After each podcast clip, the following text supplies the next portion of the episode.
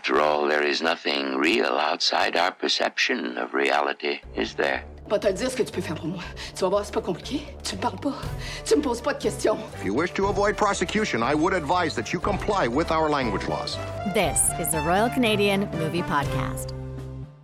Hey there, and welcome to the RCMP. That's the Royal Canadian Movie Podcast. I am your host today, Becky Shrimpton, and this week I'm talking to new Oscar nominee and fellow Canadian Sami Khan. Sami was coming to me from a waiting area in LA, so there's a little bit of extra clanking and background noise, but shouldn't be too distracting.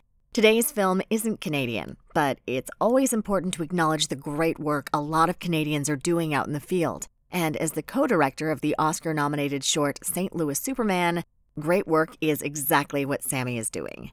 The film follows the story of Bruce Franks Jr., who at the time of the film is a 35 year old Ferguson activist and battle rapper who was elected to the overwhelmingly white and Republican Missouri House of Representatives. In the film, Franks Jr. must overcome both personal trauma and political obstacles to pass a critical bill for his community.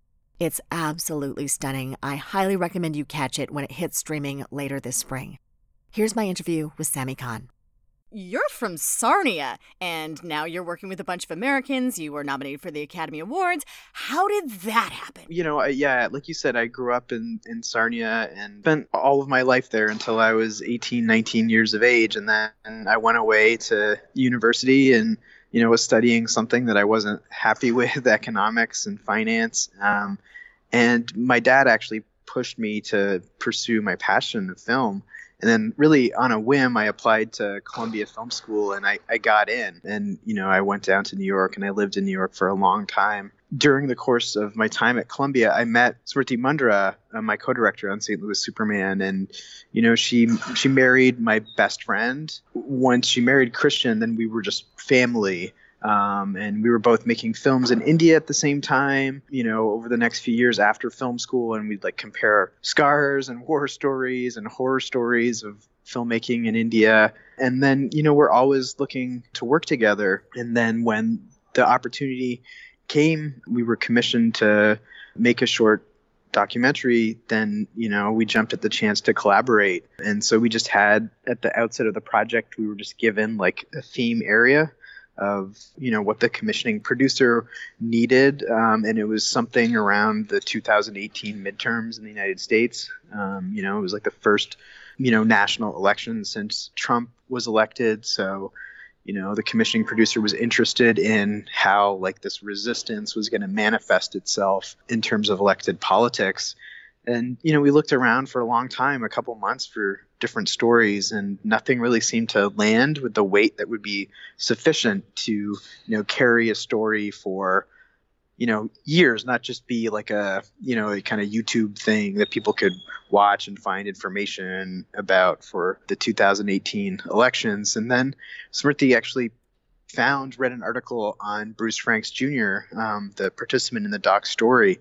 And when Poh the producer and i heard smriti pitch it we we're like that's the one you know, that's the one. It satisfies the need, you know, of the sort of immediate need of the 2018 elections, but it also has this depth to it. Um, you know, he has. You've seen the film, so you know he has like this mythic quality to his story, and he also has these these superpowers of storytelling and just empathy and an ability to inspire everybody around him. And, you know, I was just making this point this morning when Bruce, Smriti, and I were in a meeting um, with a production company, and I was like, Bruce, really, greatness kind of centers around Bruce.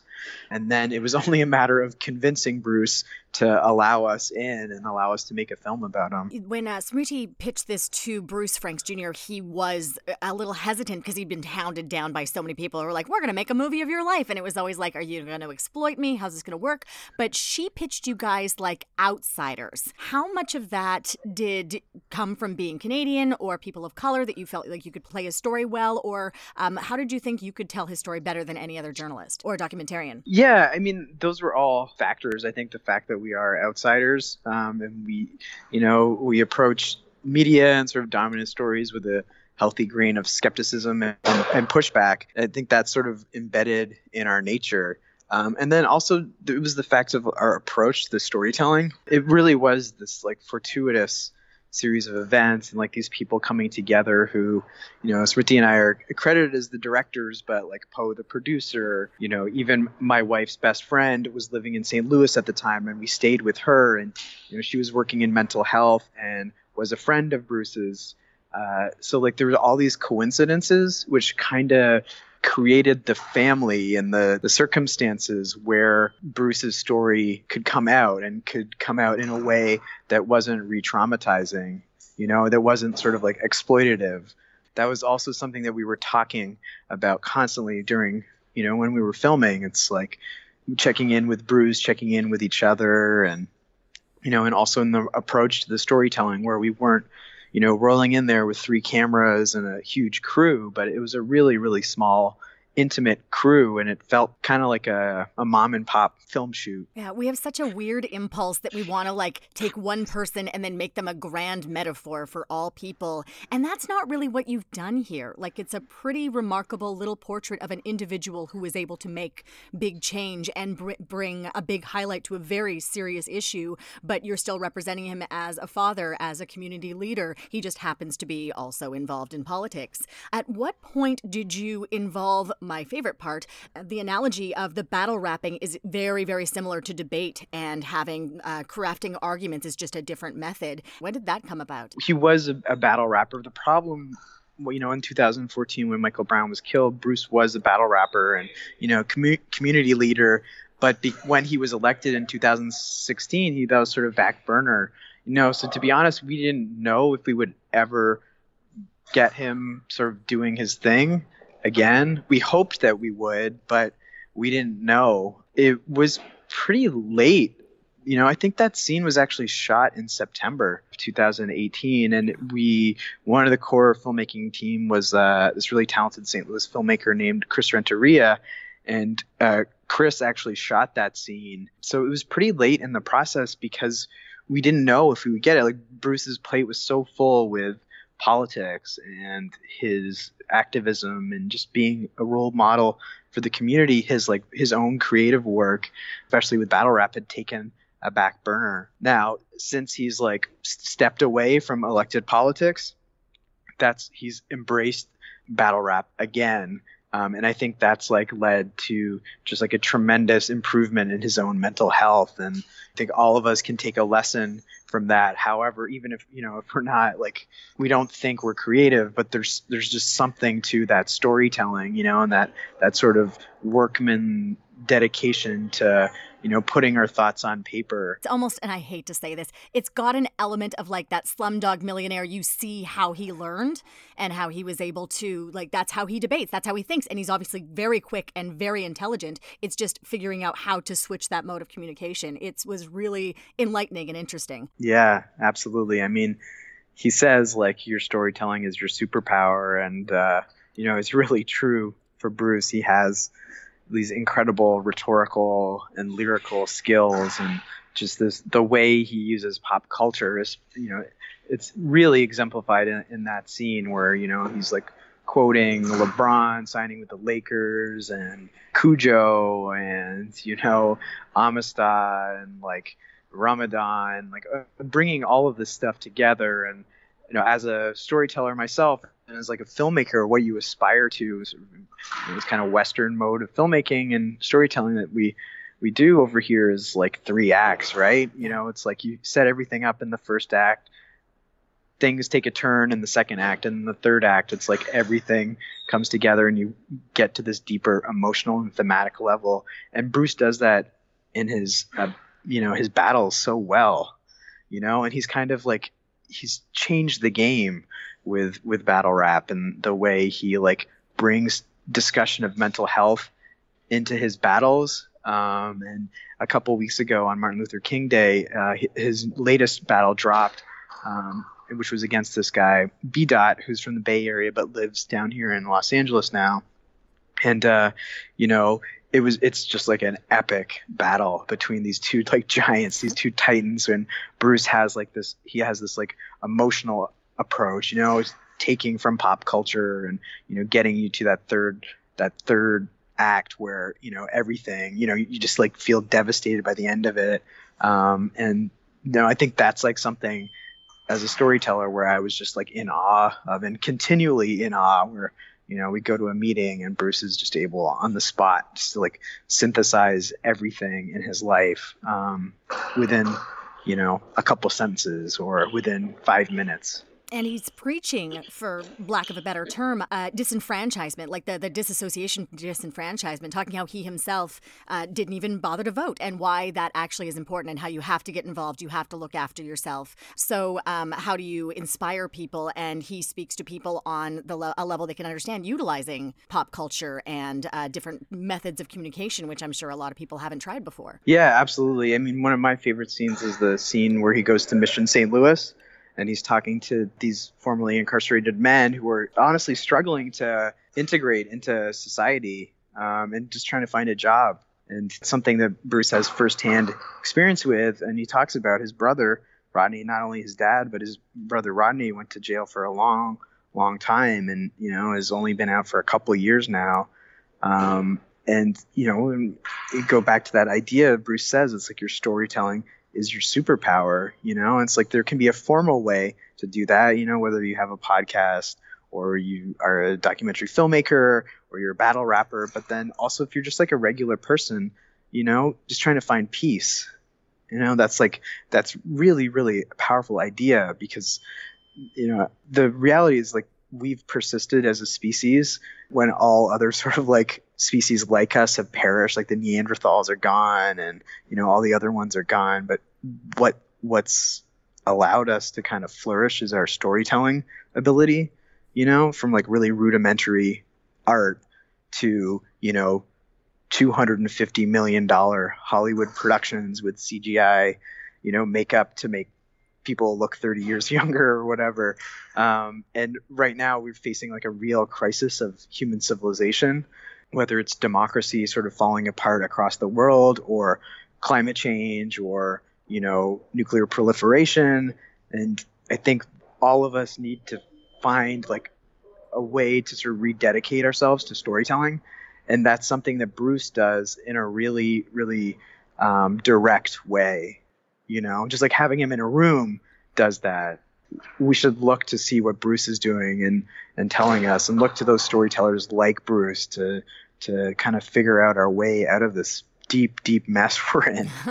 well, let me ask you uh, because you are a relatively new parent, did becoming a parent change the way you started to make films and the, the kinds of stories you wanted to tell? I don't know if it changed the kinds of stories that I wanted to tell. I think I feel like an added urgency, hmm. you know, to because of the stakes of the world, because it's not just me or my wife and I. It's you know, there's another person in the picture, and there's another one on the way actually in May. Um, but uh, yeah, I think like it it raised the the stakes for for it. I mean, both like concretely and it's like oh i gotta find a job next month you know this, this whole oscar thing's been nice but i gotta i gotta work. I gotta i gotta work yeah yeah um, so on that level but then that also you know that sense of time and uh, you know your efforts are finite it's like a great motivator you know because you only have an hour to work on this film or you only have like an hour you know, I, I, just being this this grind that we've been on for the awards, it's like, you know, I'd be home for like 12 hours or something, you know, so I'd only have like four four hours of waking time with my uh, with my wife and daughter, and just like that gives you a sense of the preciousness of that time, and you know that it's like not gonna last forever um, so, the last two questions I ask all of my guests. The first one is What do you think Canada needs more of in order to support its artists? I know you work predominantly in the States, but you know, if we were to woo you back, what would you need? Yeah, I mean, there's like concrete things that are, you know, that there have been a couple pieces written in the, the papers up there lately that I think they could really just in a really direct way improve things. The the first thing is like just the the Canadian government needs to decide what it's going to do with these streaming services, um, and decide what Canadian content means.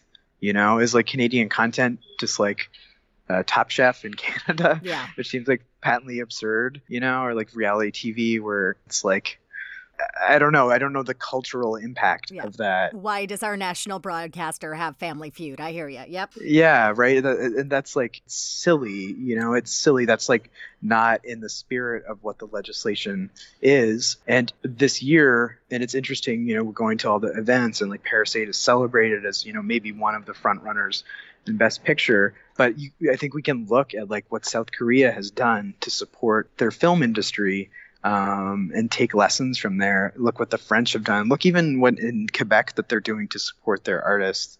And then I, I think that you know this is a big discussion in every meeting you go to here in Los Angeles, but like in Canada, it's it's lip service paid to it, but the idea of diversity and inclusion, uh, they're really far away. Canada, they're just like really institutional barriers that are um, make it difficult for people to get ahead. And i think because the industry is smaller in canada because there isn't the the media coverage on it you know they're just not the the twitter users to you know get a hashtag going about things. But i think that's another another conversation that you know well it's not a conversation it's the conversation is happening. It's this decisions need to be made at the highest levels. And you know i think the the broadcasters and the media companies need to do more to represent uh, Canada um, as it is, and that means gender balance. That means especially racial balance. I think there was an article in Refinery 29 up there, um,